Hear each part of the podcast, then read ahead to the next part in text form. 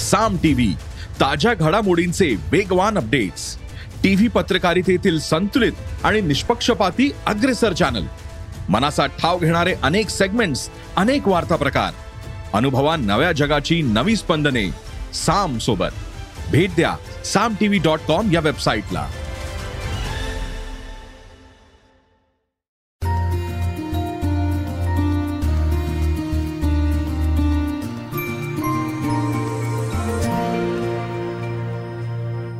नमस्कार मी प्रणाली मोरे सकाळ अंतलग कार्यक्रमात आपल्या सगळ्यांचं खूप खूप स्वागत. आज आपल्यासोबत अर्थात आपण त्यांना आधीपासून खूप ओळखतो. त्यांनी मराठी सिनेमा मालिका टॉलिवूडमध्ये इथे आता फेमस आहेत.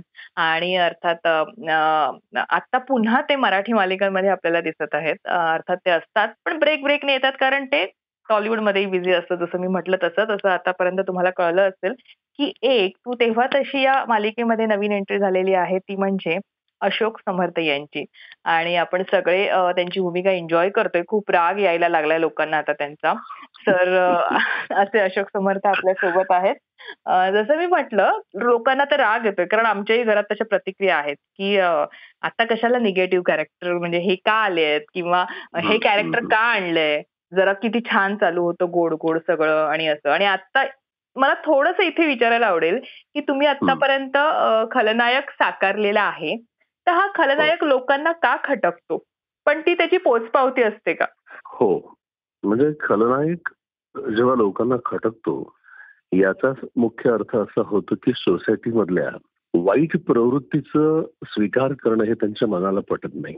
विकृत विचारसरणी म्हणजे वाईट प्रवृत्तीच म्हणू आपण. अशा वाईट प्रवृत्तीच्या माणसांचा स्वीकार न करणं हे सोसायटीचं प्रामुख्यानं सोसायटीमध्ये अशा पद्धतीच्या गोष्टी त्यांची मानसिकता हीच असते की वाईट आहे तिथे का स्वीकारतील? त्यामुळे त्याचा ऍक्च्युली तो राग येतो. आणि जेव्हा त्या पात्राचा तशा पद्धतीनं राग यायला लागतो तेव्हा ती नटासाठी त्याची ती पोहोच पावते. बरोबर.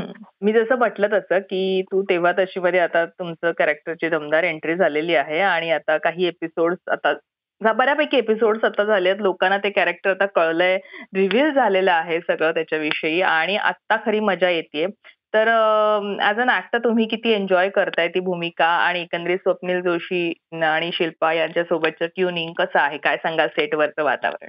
ओके खरं म्हणजे मी जवळपास माझ्या माहितीनुसार एक आठ नऊ वर्षानंतर पुन्हा एकदा टीव्हीकडे मी हो. वळलेलो आहे. म्हणजे लक्षानंतर मी आता टीव्हीकडे आलो खरं तर. प्रणाली कसं आहे की मी थिएटर बॅकग्राऊंडचा ऍक्टर आहे. हो. आणि मराठीमध्ये त्याला सुदैव म्हणून दुर्दैव म्हणून मला माहीत नाही पण इथे मराठीमध्ये मला फारसं रमू दिलं नाही त्यामुळे मी फारसा रमलो नाही. आणि शेवटी आपण गावधाव सोडून येतो तेव्हा काही ना काहीतरी करिअर करण्याच्या डेव्हलप होण्याच्या दृष्टीने आपली वाटचाल ती चालू असते. आणि मग ज्या मातीत आपण जन्माला येतो आणि इथेच आपल्याला ते काम करायला मिळत नाही तेव्हा थोडासा दुःखी कष्टी खिन्न होतो माणूस आणि मग त्याचे त्याचे एक मार्ग निवडायला लागतो. तसं मग मी थिएटरचं सशक्त बॅकग्राऊंड माझं ज्या वेळेला विकसित होत होतं याच दरम्यान मला हिंदी बॉलिवूडचे दरवाजे मला उघडले गेले. आणि मग बॉलिवूडचा प्रवास सुरू झाला मग साऊथचा प्रवास सुरू झाला त्याच्यानंतर मग भोजपुरी सिनेमाचा प्रवास सुरू झाला. आणि मग मी छान तिकडे रमलो बिकॉज ऑफ की मला रमू दिलं. रमू दिलं. या बाहेरच्या सगळ्या प्रांतांनी म्हणजे आपल्या महाराष्ट्र प्रांतापेक्षा मी बाहेरच्या प्रांतात. मी जास्त रमलो बिकॉज ऑफ की मला एक तर कॅरेक्टर म्हणून मला आत्मिक आनंद खूप मिळत गेला. आणि थिएटरमध्ये ज्या जोमानं जसं माझं नाव झालं माझं पहिलंच नाटक रणांगण होतं आणि माझे. डायरेक्टर वामन केंद्रे होते. सो तो जो नाटकाचा प्रवास होता तो माझ्यासाठी ऍक्टर म्हणून घडण्याची प्रोसेस होती तितकीच ती व्यक्ती म्हणून घडण्याची पण प्रोसेस होती माझ्यासाठी बरोबर. आणि तेव्हा जो मी हा घडत गेलो. त्या घडणाऱ्या ह्या दोनही गोष्टींचा मला माझ्या आयुष्यासाठी खूप फायदा झाला एक तर कॅरेक्टरचं क्राफ्टिंग कसं करायचंय मी. कॅरेक्टरचं ग्राफ कसं डिझाईन करू शकतो हं. मला थिएटरमध्ये शिकायला मिळालं. आणि थिएटरमध्ये हे सगळं करत असताना. माझा अभिनेता म्हणून नाटकामधून उदय होत असताना जेव्हा आपल्या इंडस्ट्रीतलं जे एक टिपिकल माहोल असतो त्या माहोलचाही मी सामना केला तेव्हा मग मला ऍक्टर बरोबर घडत असताना माणूस म्हणून घडण्याची जी काही एक ऊर्जा एक वेगळ्या प्रकारे भोवतालच्या वातावरणामुळे मला जी मिळाली. आणि शिवाय मी ज्या बॅकग्राऊंड मधून आलो म्हणजे ग्रामीण परिसरात आलेलं एक मी. बारामतीच्या परिसरातला मी माणूस छोटस खेडेगाव पवारवाडी असं हं. आणि मग खूप शोषिक आयुष्य असतं ना आपल्या संग- म्हणजे ग्रा- ग्रामीण परिसरामध्ये शेतकऱ्यांच्या वाट्याला आज जी परिस्थिती. शेतकीय कुटुंबाशी संबंधित असणारा मी अशा एका प्रवासामध्ये जेव्हा डेव्हलप होतो तेव्हा मी कणखर बनत गेलोच होतो. आणि मग जसा टीव्हीचा तो म्हणजे सिनेमाचा प्रवास हा सशक्त बाकीच्या प्रांतात घडत जसा जसा मी विकसित होत गेलो. ऍक्टर म्हणून अजूनही माझी समृद्धतेकडे वाटचाल माझी चालू आहे. आणि या दरम्यान मला नेहमी भूक जी माझी चाळवते ना ती मला स्वतःला किमान एखाद्या कॅरेक्टरने आपली झोप उडवली पाहिजे असं काम आपल्याला करायला मिळालं पाहिजे.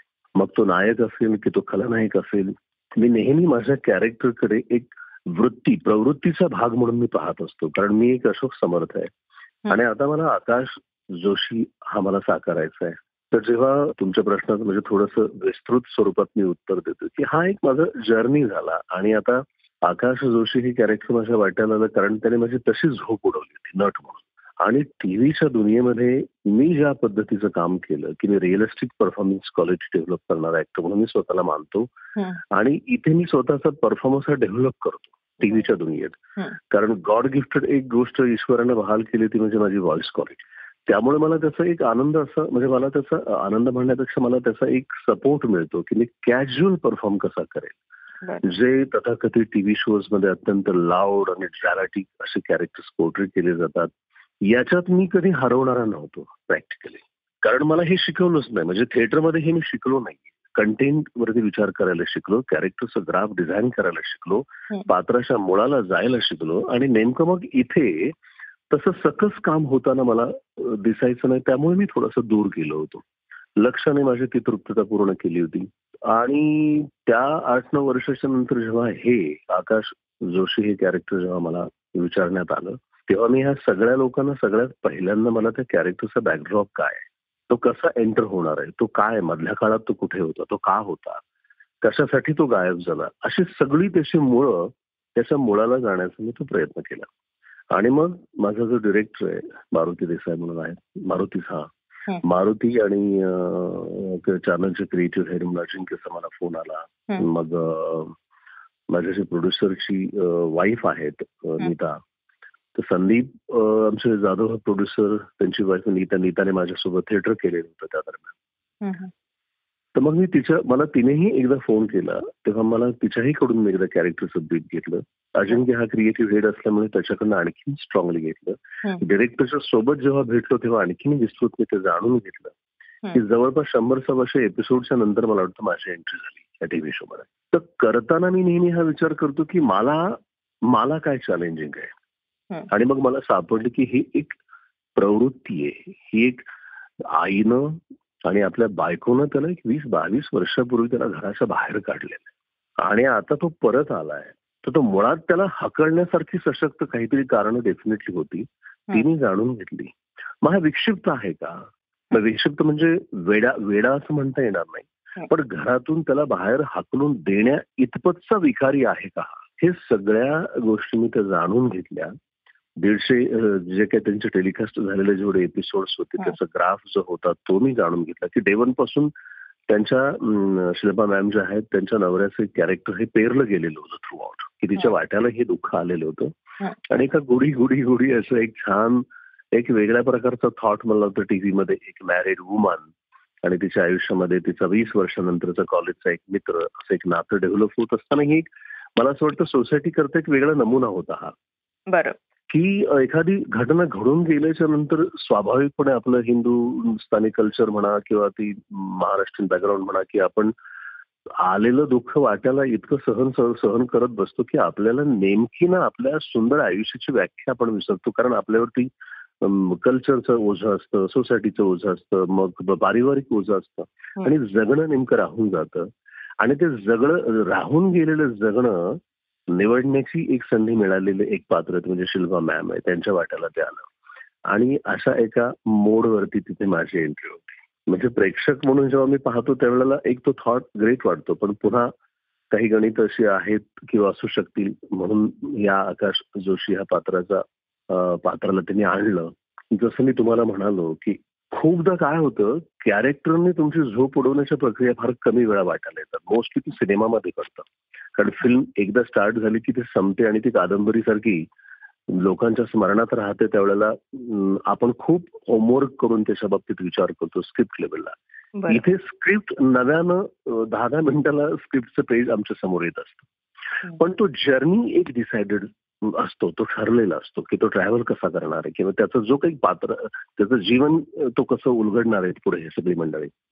हे सगळं जाणून घेतल्यानंतर मग मी उभा राहिलो की ओके म्हणजे नॉर्मली एवढ्या वर्षानंतर मला कमबॅक करायचं तर मी या म्हणजे वेब सिरीज काही किंवा टीव्हीसाठी मी ह्या प्रयत्नात होतो की मला एक्स्ट्रा ऑर्डर मला काहीतरी करायचं तरच मी टीव्ही करेल नाही तर मी करणार नाही. ही माझी भूमिका होती. आणि जसं हे मी जाणून घेतलं तसं माझं असं माझ्या असं लक्षात आलं की माझ्या लक्षात आलं म्हणण्यापेक्षा ते जे काही बारा चोवीस तास मी माझ्या वाट्याला आले तर चोवीस तासामध्ये मी माझं वर्कआउट करताना मी सायकलिंग करताना मी गाडी चालवत असताना ते पात्र माझ्या स्मरणात राहत होतं. मग मी म्हटलं की ज्या अर्थी हे माझ्या डोक्यातून जात नाहीये. याचा अर्थ याचा आपण स्वीकार करायला हवा. असं करून ऍक्च्युअली मी आकाश जोशीला ह्या पात्राची मी निवड केली.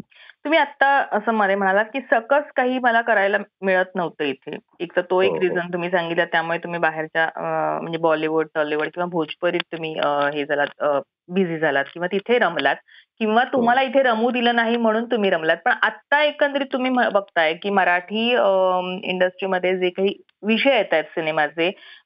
आणि कॉन्टेंटला हिंदीवालेही म्हणतात की मराठीत चांगला कॉन्टेंट आहे. काही मराठी सिनेमांचे हिंदीमध्येही रिमेक होतात किंवा सिक्वेल येत आहेत. जसं आपण सैराटचं एक नॉर्मल उदाहरण घेऊया की तो करण जोहरने हिंदीत केला.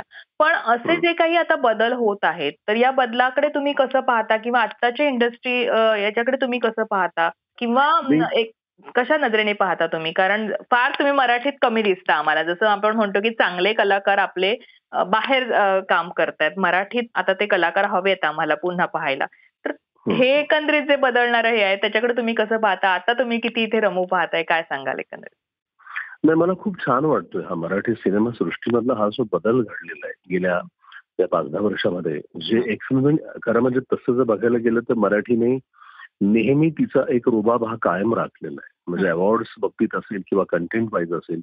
आपला मराठी चित्रपट हा पहिल्यापासूनच ताकदवर राहिलेला आहे पण ज्या कालखंडामध्ये म्हणजे साधारण दोन हजारच्या दरम्यान माझ्या करिअरला सुरुवात झाली. ओके दोन हजारच्या दरम्यान जेव्हा माझ्या करिअरला सुरुवात झाली त्यावेळेला माझ्या करिअरचे डेव्हलपमेंट होत असताना श्वास हा एक एक्सपेरिमेंट म्हणून त्यावेळेला आला होता. ओके. तसं आता कम्पॅरेटिव्हली सिनेमाचं तंत्र तांत्रिक दृष्टिकोनातून पण चित्रपट खूप बदललाय.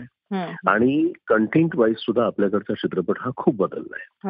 पण तरी सुद्धा अजूनही माझ्या मनामध्ये कुठेतरी ती एक खंत आहे म्हणजे एक्झाम्पल के तौर पे जर तुम्हाला सांगायचं झालं तर मी एका गोष्टीसाठी फार बऱ्याचदा असा दुःखी कष्टी होतो. की आपल्याकडे खूप पोटेन्शियल आहे कंटेंट वाईज आपल्याकडे खूप पोटेन्शियल आहे. आणि कलावंत मंडळी जी आहे आपल्याकडे खूप म्हणजे विक्रम गोखले सारखा माणूस असेल डॉक्टर श्याम लागून सारखे किंवा ही. जी सिनियर मंडळी होती ना ही अत्यंत म्हणजे अशोक सराफ झाले. ही. एक ही जी फळी होती ना यांच्याकडे बघून आम्हाला म्हणजे माझ्यासारख्या ऍक्टरने स्ट्रगल सुरू केलेलं आहे. ओके म्हणजे बॉलिवूडच्या कुठल्या नायका ठीक आहे. म्हणजे कॉलेज वयीन कालखंडामध्ये आपल्याला ह्या हिंदी सिनेमांचं एक काहूर्त आपल्या मनामध्ये कायमच असतं. पण आता ज्या पद्धतीचा चित्रपट बदलत गेला मराठीतला कंटेंट ओरिएंटेड फिल्म जशा बनत गेल्या. तुम्ही सैराटचं एक्झाम्पल घेतलंय डेफिनेटली मला ती फिल्म आवडली. त्याचं कारण असं की त्याच्यातला आशय विषय ज्या पद्धतीने नागराजने उलगडण्याचा जो प्रयत्न केलेला आहे. त्या डिरेक्टरचा जो एक से होता त्या गोष्टीतनं आउट करण्याचा. तो मला खूप माझ्यापर्यंत पोहोचला आणि यश तर डेफिनेटली त्याच्या वाट्याला ते यश त्या सिनेमाच्या वाट्याला ते यश आलं. मग अं, बघायला जर गेलं मग कमर्शियल सक्सेस वाट्याला आला त्या चित्रपटाच्या म्हणून आपल्याला तुम्ही मला ते उदाहरण दिलं असावं किंवा आपण समोर ते राहतं. अदरवाईज आपल्याकडे कोर्ट सारखी फिल्म आली. एक ऑफबीट एक्सपेरिमेंट आहे. किंवा द डिसायपल पुन्हा चैतन्याचीच ती दुसरी एक फिल्म आली. ओके एक वेगळा प्रयोग आहे तो. आणि मग होत कसं गेलं? माझ्या बाबतीत कसं झालं? म्हणजे खुलेपणाने मी आता तुम्हाला सांगेन की मधल्या काळामध्ये लॉकडाऊनच्या दरम्यान. मी एक फिल्म डिरेक्ट केली. ओके जननी नावाची ती माझी फिल्म आहे जी मी डिरेक्ट केली आता दीड एक वर्षापूर्वीच्या ह्या संपूर्ण प्रोसेसमध्ये ती फिल्म मी लिहिली. मीच डिरेक्ट केली. मी माझी वाईफ डॉक्टर मोहन आगाशे कमलेश सावंत विजय मोठी ज्योती चांदेकर त्याच्यानंतर ह्या सगळ्या मल्टीस्टार कास्टिंगला घेऊन तो चित्रपट. मी त्या चित्रपटाला जो हात घातला तो मला नाही वाटत की असा प्रयोग कोणी केला. कारण मी माती पाणी देशी गाय आणि फिमेल याचं सिंक्रोनायझेशन करून एका सांगलीतल्या शेतकऱ्याच्या आयुष्यात ती घटना मी पेरली त्या चित्रपटात. हा सिनेमा जेव्हा मी डेव्हलप करत होतो त्या दरम्यान मग मी गोव्याचं इफी फेस्टिवल असेल लॉकडाऊनच्या काळामध्ये वर्ल्ड सिनेमा मी पाहिला. नो बॅडलँड सारखी फिल्म बघण्यात आली. त्याच्यानंतर जोकर सारखी फिल्म पाहिली. विल स्मिथ सारख्या माणसाच्या फिल्म्स त्यावेळेला बघण्यात आल्या. किंवा जुन्या काळातल्या मार्लिन ब्रँडो सारख्या माणसाची गॉडफादर असेल. मग अकिरा कोरेसावा असतील किंवा स्टीव्हन स्पिलबर्गची पहिली फिल्म असेल वेल अशा सगळ्या अकॅडमी अवॉर्ड विनिंगच्या फिल्म्स ज्या वेळेला आपण म्हणजे मी पाहत गेलो मग हिंदीमध्ये एक वेगळ्या प्रकारचं एक्सपेरिमेंट होताना दिसलं मधल्या काळामध्ये. अत्यंत कंप्लीट कंटेंट ओरिएंटेड सुद्धा तितकंच ते कमल एक मग ह्या आता हे जे प्रयोग झाले ह्या प्रयोगाने मी खूप सॅटिस्फाईड व्हायला लागलो आणि कुठेतरी हा झालेला बदल मला खुणावायला लागला हं. आणि मग मी एक स्वप्न रंगवायला लावलं की जे कुठे जे कुठे हरवले पण होतं माझं ज्या. थिएटरने मला विकसित केलं हं. आणि विकसित केलेला एक अभिनेता म्हणून मला सखस काहीतरी करण्याची संधी आता मला कुठेतरी मिळेल. बरं एका बाजूला तुम्हाला कमर्शियल दुनिया ही कायम ठेवावी लागते कारण त्याच्याशिवाय आपलं गुजराण होणार नाहीये तो चित्रपट एक वेगळा. जसं मी सिंघन केली असेल दावडी राठोड असेल अ, सिम्हा असेल किंवा एक चाळीस की लास्ट लोकल सारखे एक्सप्रेस म्हणजे मी हिंदीमध्ये सुद्धा वेगवेगळे प्रयोग केले शब्नम मावशी सारखा सिनेमा मी केला होता त्यावेळेला. सो आता हंड्रेड पर्सेंट मी मराठीमध्ये रमू शकतो रमू शकतो इट मीन्स म्हणजे खरं तर मी बाकीच्याच प्रा म्हणजे आता भोजपुरीमध्ये माझ्या दहा का अकरा फिल्म झाल्या तिकडचे सगळे अवॉर्ड्स मला मिळाले. साऊथमध्ये लोकांचं समजलं की मी खूप काम करतो पण ऍक्च्युली मी एकच फिल्म केली तिकडे राजांना नावाची आणि ती डिरेक्ट केली राजा मौलींचे जे वड- वडील विजय प्रसाद विजेंद्र प्रसाद सर या. दोघांच्या सोबत मी ती फिल्म शूट केली आणि मला तेव्हा कळलं की डिसिप्लिन नावाचा प्रकार काय असतो. आपल्या कामावरची आपली श्रद्धा किती सशक्त असायला हवी ही मी माझ्या पहिल्याच चित्रपटामध्ये साऊथमध्ये मी अनुभव घेतला. म्हणजे नागार्जुनच्या अपोजिट मला जेव्हा इंट्रोड्यूस केलं तेव्हा तिथे कोणी असं सुचवलं म्हणून तिकडची मंडळी कास्टिंग नाही करत अजिबात. माझ्या एकचाळीस ही लास्ट लोकल नावाच्या सिनेमाची तिकडे खूप पारायण म्हणजे ती कास्टिंग करताना. परफॉर्मन्स ओरिएंटेड फिल्म्स कुठली होती कंटेंट ओरिएंटेड कुठली होती ऍक्टर कोण आहे. तर ते माझी एकचाळीस की लास्ट लोकल बघून मला तिथे त्यांनी इंट्रोड्यूस केलं होतं राजा मौली सर आणि विजय सरांनी तर ह्या गोष्टीनं सुदैवाने मला खूप शिकायला मिळालं म्हणजे माझी भोजपुरी इंडस्ट्रीमध्ये जे वाटचाल होती माझा पहिलाच चित्रपट होता पटना से पाकिस्तान. रंगदे बसंतीनंतर पटना से पाकिस्तान. तर ह्या चित्रपटानं भोजपुरीच्या इतिहासला उत्पन्नाचा रेकॉर्ड मोडला चाळीस वर्षानंतर. त्यामुळे मग मी असं हरवत गेलो. वर्ल्ड सिनेमा पाहत हरवलो. बाकीच्या प्रांतातल्या फिल्म्स करताना तिकडचं कल्चरल बॅकग्राऊंडच्या फिल्म्स करताना. आपल्याकडे तर माझं बेस थिएटरच असल्यामुळे ती सशक्तता तर वाटायला आलेलीच होती. पण इथे मी रमत नव्हतं म्हणण्यापेक्षा काय होतं की माझी पर्सनॅलिटी हा एक ड्रॉबॅक मला वाटायला लागला एका पर्टिक्युलर पिरियडमध्ये. कारण मी थिएटर करताना पण मला त्यावेळेच्या तथाकथित निर्माते मला सांगायचे की तुझ्या अपोजिट हिरण कुठले आणायचे म्हणजे तू एवढा उंच आहेस त्याच्यानंतर तू एक महाराष्ट्रीयन वाटतच नाही तू एक वेगळा दिसतो यार तू काहीतरी तू विलन विलन कर असं मला सजेशन खूप आलेले. त्यात माझी भाषा अशुद्ध होती गावाकडचं असल्यामुळे मग भाषा शुद्धीकरणापासून माझे प्रयत्न सुरू झाले ते रणांगण मग माझ्या फायनली माझ्या वाट्याला आलं. ओघा ओघानं झालं कसं माझे आनंद मी चाच पडायला लागलो. मी या टीव्हीच्या दुनियेत इथं रमतोय का? हे त्यात कॅरेक्टर मला खुणावतोय का? नाही खुणावत. मी नाही इथं रमू शकत. मला लक्षच्या अभयकीर्तीकरणे मला खुणावलं आणि मी ते प्रोजेक्ट मी करायला घेतलं. तसं हे खूप वर्षानंतर मला आता इथे मी आकाश जोशीच्या बाबतीत मी रमतोय. मला आनंद मिळतोय. तुमच्या प्रश्नाचं उत्तर मी हेच देईल की येस डेफिनेटली मला मराठीमध्ये खूप एक्सपेरिमेंट करायचे दुःखी कष्ट होतो ह्याची कारण मी जी मला जी तुम्हाला सांगायची ती म्हणजे सिनेमा जर सोडला तर टीव्हीच्या दुनियेमध्ये मला जे प्रयोग करावेसे वाटतात की बाबा आपण केलेला प्रयोग हा लोकांना पचनी पडावा. की चित्रपट हे एकमेव माध्यम असं नाहीये की ज्याच्यामध्येच फक्त कॅज्युअल परफॉर्म केला जातो. रिअलिस्टिक परफॉर्मिंग शेवटी परफॉर्मन्स हा परफॉर्मन्स आहे. तो फक्त दोनच गोष्टींच्या माध्यमाचं भान ठेवावं लागतं एक रंगमंचाचं आणि दुसरं कॅमेऱ्याचं तर टीव्ही हा मीडिया सुद्धा कॅमेऱ्याशी संलग्नित आहे. सिनेमा हा कॅमेऱ्याशी संबंधित आहे. तेव्हा मी याचा दुजाभाव मी फक्त थिएटर आणि सिनेमाच्या बाबतीत एक लाउडनेस बाबतीत मी करतो. त्यामुळे मला इथे प्रयोग करायला खूप मजा येते. कि हजारों लोगों के बीच में मेरी अलग पहचान क्या हो सकती है यार? सभी लोग तो टीवी पे काम कर उनका बैकग्राउंड मुझे जानना नहीं पहचाना मुझे कोई लेना देना नहीं मला काय वाटतंय? मला ते खुणावतंय ना? ओके अब मी हा प्रयोग करायला जाणार. अशी मी सध्या एक वाटचाल चालू केलेली आहे. बरं. एक असा प्रश्न मला म्हणजे आपण परत वेगवेगळ्या इंडस्ट्री दुसऱ्या इंडस्ट्री विषयी तुम्ही म्हणालात मराठी इंडस्ट्री विषयी म्हणालात सांगितलं तर आता मला थोडसमध्ये मागे मध्येच तुम्ही एक म्हणाला होतात की तुम्ही बारामतीचे आहात आणि हो. त्या बॅकग्राऊंड मधनं. तर शरदचंद्रजी पवार आणि एकंदरीत तुमचं एक त्यांच्याविषयी तुमचं मत काय? आणि ते कलेचे प्रेमी आहेत. त्यांनी बऱ्याच गोष्टी त्या माध्यमातून केलेल्या आहेत. त्याला प्रोत्साहन दिलेलं आहे. तर एकंदरीत तुमचं मत काय आहे त्याविषयी? कारण बारामती आणि पवार हे एक समीकरण आहे. हे आता तुम्हाला वेगळं मला सांगायला स्वतःहून सांगायची गरजच नाही निश्चित निश्चित अगदी. काय झालं? माझ्या करिअरच्या सुरुवातीला म्हणजे तुमच्या पुण्या आपल्या पुण्यापासून मी सुरुवात केली तेव्हा माझा जो जीवनाचा प्रवास होता तो फुटपाथी जीवनाचा प्रवास मला घर कुठेच नव्हतं. मग मला घर हवं असेल तर मला पैसे कमावं लागणार होते. आणि मग पैसे कमवायचे असतील तर मला कुठेतरी नोकरी करावी लागणार होती ज्याच्यामुळे मला महिन्याला काहीतरी चार पाचशे रुपये येतील जे कॉर्डेस पद्धतीने मला राहता येईल. अशी माझी पुण्यात मग सुरुवात केली. ती म्हणजे भांडारकर रोडला हॉटेल रविराज म्हणून. त्या रविराज हॉटेलमध्ये मी जॉबला लागलो. ओके? तिथे मला महिन्याचे सहाशे रुपये मिळायचे. आणि मग घोले रोडला. दीडशे ते पावणे दोनशे रुपयाच्या रेंजमध्ये महिन्याचे पर डे कॉर्ड बेसिस पद्धतीने राहायला तिथे सुरुवात केली. सो इथला पुण्यातला हा सगळा प्रवास माझा संपला. मला तिथे कामही मिळेना भाषा अशुद्ध मग ती डेव्हलपमेंट तर तिची प्रोसेस कुठे करायची? त्यामुळे मी ना. कानात वारा शिरल्याच्या नंतर एखादं वासरू म्हण किंवा एखादं जसं सैरावैरा धावत सुटतं ना स्ट्रगलच्या नावाखाली तसं मी फक्त भटकत होतो कधी कोल्हापूर कधी सांगली कधी कराड मग. कधी पुणे कधी मला कळतच नव्हतं की स्ट्रगलचा अर्थ नेमका स्ट्रगल म्हणजे भटकंती करणंच होतं का. काम तर कोणीच देत नाही.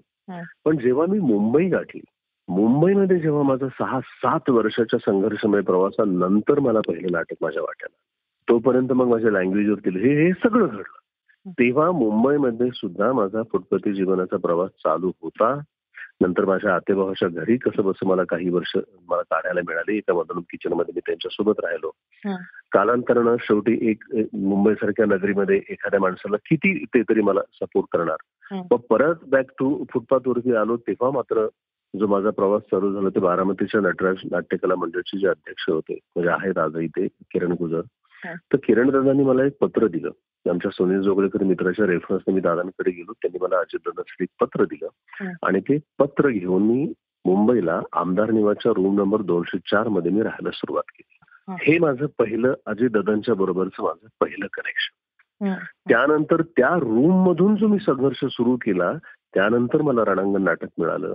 मग मी नावारूपाला आलो. माझा नावलौकिक वाढला. मग मधली काळ मधला काळ हा सगळा असाच अस्तव्यस्त टीव्ही हे दोन वाक्यात दोन डायलॉग मिळाले तिकडे टीव्हीत काम करा मग नाटकात मिळालं. मग नाटक मात्र मात्र मी सोडलं नाही. माझ्या लागोपाठ तीनही नाटकाला Ranangan case number ninety nine Achanak Prem Pujari mission अशा माझ्या लागोपाठ माझी नाटकं हिट झाली. त्याच्यातल्या तीनही नाटकांना मला अवॉर्ड्स मिळाले. बेस्ट ऍक्टर रणांगणला सपोर्टिंगचं अचानक त्याच्यानं case number best actor MaTa सन्मान असेल झी गौरव सगळे अवॉर्ड्स मला मिळाले. त्या दरम्यान. त्या कॉन्फिडन्सच्या जोरावरती जेव्हा हा प्रवास माझा सुरू झाला तेव्हा पाहता पाहता हळूहळू माझं कुठेतरी असं नाव होत होतं. मग मी खूप हिंदी फिल्म्स केला. त्याच्यानंतर माझ्या वाट्याला सिंगम आणि सिंगम हिट झाल्यानंतर मात्र एक बारामतीचा सुपुत्र या नात्यानं मला खूप रिस्पेक्ट मला मिळायला लागला. अजितदादांना तर ही गोष्ट माहीतच होती की बाबा आपल्या रूममध्ये अशोक राहिलेला आहे किंवा काय. एक वेगळाच मान मराठा माझ्या वाट्याला आला आणि एक वेगळंच आयुष्यामध्ये सिंगमने कलाटणी माझ्या वाट्याला दिली. आणि मग साहेबांपर्यंत कुठेतरी ही कुणकुण गेलेलीच होती की बाबा दादांच्या रूमवरती कोणीतरी एक स्ट्रगलर ऍक्टर राहत होता आणि आता तो नावारूपाला. हे हे हे तुम्ही साहेबांच्या तुम्ही जे आमदार निवासमध्ये राहत होतात ती दादांची म्हणजे त्यांच्या नावाचे ते कसे हा, त्यांच्या रूम्स असतात आमदारांसाठी हा. रूम असते बघा हा, त्या हो, हो. रूममध्ये मी राहायचो तिथे. मग त्यांचे गेस्ट आले की आपण खाली पथारी टाकायची मग हा. गेस्ट नसतील तेव्हा आपण बेडवर झोपायचं असा तो हा, एक हा. म्हणजे कसं होतं प्रणाली जा- झोपायला जागा मिळणं हा त्यातला भाग होता नाही माहितीये मी आमदार निवासमध्ये गेलेले आणि मलबार सारखे काय त्या कुलाब्या सारख्या एरियामध्ये पॉश हो, हो. एरियात राहायला मिळेल पण हो, मी. बांधून घेतलं होतं स्वतःला की हे कितीही खुणावणारं सौंदर्य असणारं हे जग असलं तरी इथे जोपर्यंत आपण प्रूव्ह नाही करणार. तोपर्यंत आयुष्याचा प्रवास कालखंड हा कसा काळ पुढे सरकेल हे आपल्याला नाही सांगता येत तर मी खूप सिरियस राहिलो. आणि आता जो पवार साहेबांच्या बाबतीतला मुद्दा तुम्ही काढला तर मधल्या काळामध्ये मला माहीत नाही समहाव आमचे जे प्रवीण दादा म्हणून आहेत गायकवाड अचानक एके दिवशी मला म्हणाले की चला जरा आपल्याला बारामतीला जायचं आणि मग बारामतीला गेल्याच्यानंतर रस्त्यावरती एका ठिकाणी आमची गाडी थांबवली गेली आणि मला त्यांनी हाताला धरून पाठीमागून गाड्यांचा ताफा येत होता. त्या ताफ्यामध्ये मोठ्या साहेबांची गाडी होती पोलिसांच्या गाड्या होत्या आणि मला त्यांनी साहेबांच्या गाडीत बसवलं. आणि त्या गाडीत बसून मी जामखेडच्या त्या दिशेने निघालो. गाडीत साहेबांनी माझ्या बरोबर गप्पा टप्पा केल्या. पैसे किती मिळतात मला विचारलं. कसं. चाललंय काम तुमचं? काय आहे? आता काय काय प्रोजेक्ट आहे ते सगळा माझा एक छोटासा इंटरव्ह्यू झाल्यासारखं झालं. आणि तिथं गेल्यावर कळलं की तिथे रोहित दादांची सभा होती. त्या सभेकरता मला पाचारण करण्यात आलं. तिथे मी साहेबांच्या बाबतीत हं. म्हणजे प्रचार सभेला जरी मी गेलो तरी मला थोडीशी कुणकुण होती की कदाचित तुम्हाला बोलायची संधी मिळणार आहे. आणि तेव्हा पहिल्यांदा मी साहेबांच्या उपस्थितीमध्ये साहेबांच्या बाबतीतलं जे माझं मनोगत होतं ते युट्यूबवरती आहे मला वाटतं. तिथे पहिली माझी सभा झाली. त्यानंतर तिथून मी परत बॅक बारामतीत आलो तिथे अजितदादांची सभा होती सुप्रियाताई वगैरे सगळी मंडळी होती तिथे मला परत पाचारण केलं तिथेही माझं भाषण झालं. साहेब आणि दादांच्या उपस्थितीत वगैरे तर तो जो एक जल्लोष होता ते जे प्रेम होतं. तर या कुटुंबियांचं मला आमच्या वहिनी असतील अजयदादांच्या मेसेज किंवा काय ही ह्या सगळ्या मंडळींचं भले मी त्यांच्या बरोबर रेग्युलर माझी उठक बैठक बैठ- बैठक नसेल. पण ह्या सगळ्या माणसांच्या कुटुंबामध्ये माझं एक वेगळं स्थान आहे मला माहिती आहे. जस्टरमधून त्या गोष्टी कळतात आणि मला ही गोष्ट क्लिअर होते की यांच्यामुळे मी तिथे राहायला होतो. तर तो एक आतमधलं आत्मिक आत्मिक संबंध ज्याला आपण म्हणू असे माझे त्यांच्या बाबतीत डेव्हलप झालेले आहेत. आणि राहायला साहेबांच्या बाबतीत किंवा ह्या सगळ्या मंडळींच्या बाबतीत तर खरं तर मी एकच एकच फक्त खेदाची बाब मला वाटते साहेबांच्या बाबतीत की ती म्हणजे मोठ्या साहेबांचं जे कार्यक्षेत्र आहे त्याच्याबद्दल टिप्पणी करण्याइतपत मी शून्य आहे ऍक्च्युली. पण आजच्या पिढीला ऍक्च्युली आजच्या पिढीला ना मोठे साहेब माहीतच नाहीयेत त्यांचं विजनच माहीत नाहीये. एवढंच मी सांगेन त्यामुळे बऱ्याचदा बोलायची वेळ येते. त्यावेळेला विस्तृतपणे साहेबांचा जो एक कालखंड होता त्याच्यातला काही जो स्टडी केला त्यांनी कामाची ज्या पद्धतीनं एक वाटचाल केली होती विक्रांतीची एक वाटचाल केली होती त्या सगळ्या गोष्टीचा ग्राफ जेव्हा पाहतो तेव्हा लक्षात येतं की अं, आत्ताच्या जनरेशन्स मधले ही जे काही नेते मंडळी यांचा यांच्याकडे कोणतंही होमवर्क नाही आहे बरोबर. ते फार वेगळी फार मोठी कार्यशाळा आहे. साहेब म्हणजे एक वेगळं रसायन आहे. आणि त्याचा अनुभव माझ्यासारख्या एका कॉमन माणसाने असा घेतला की माझी फिल्म अजून रिलीज नाही. ती फक्त इंटरनॅशनल फेस्टिवलमध्ये फिरते आहे. आणि तुमच्याशी शेअर करायला आवडेल मला. की मी डिरेक्ट केलेली माझी हीच जननी इंग्लिश मधील प्रोजिनेटर म्हणून आहे. नेपाळ इंटरनॅशनल फिल्म फेस्टिवलमध्ये बेस्ट इंटरनॅशनल फिल्म म्हणून तिचं सिलेक्शन झालं वा वा. की आता गेल्या पाच सहा दिवसातली बातमी मी फेसबुकवरती अपलोड केलेली आहे ती. अच्छा. अगदी त्यांच्या त्या लेटर सहित मी ती अपलोड केली. आणि हा चित्रपट एकमेव माणसाने पाहिलेला आहे फक्त. आणि ते म्हणजे आदरणीय पवार साहेबांनी. अच्छा ओके. महालक्ष्मीच्या फेमस स्टुडिओमध्ये त्याचे फोटोग्राफ त्यांचे आणि त्यावेळेला बऱ्यापैकी कोरोनाचा हे सगळं होतं त्यामुळे मी ती बातमी आउट नव्हती केली. कारण त्यांच्या जवळचा तो विषय असल्यामुळे मी त्या लेवलवरती त्यांना अप्रोच केलं आणि त्यांनी. विदाऊट इंटरव्हल अडीच तास त्यांनी माझी फिल्म पाहिली. आणि माझ्यासाठी फेसबुकवरती त्यांच्या पेजवरती एक आर्टिकल लिहिले ते तुम्ही वाचा. जे मी कदाचित रिलीजच्या दरम्यान मी ते फ्लॅश करेल भविष्यात. अच्छा. नाही खरंच एक तर आमच्याकडनं खूप खूप शुभेच्छा की हे पारितोषिक मिळाल्याविषयी. आणि एकंदरीतच तुम्ही जसं म्हणालात तसं की आता तुम्ही आम्हाला इंडस्ट्रीत पुन्हा सारखे सारखे दिसणार आहात. ब्रेकने दिसणार नाही. कारण आता रमणार आहात. तर ती ही उत्सुकता आम्हाला लागून राहील आणि अर्थात आता जे कॅरेक्टर आहे ते असंच पुढे अं, दमदार अं, पणे सुरू राहील आणि अर्थात असाच लोकांना तुमचा राग येत राहू कॅरेक्टरच्या माध्यमातून. या आमच्याकडनं शुभेच्छा. कारण एका कलाकाराला यापेक्षा वेगळं काय हवं असतं. तर यासाठी आमच्याकडनं खूप खूप शुभेच्छा आणि आमच्याशी बोलल्याबद्दल धन्यवाद. थँक्यू प्रणाली. Thank you very. मच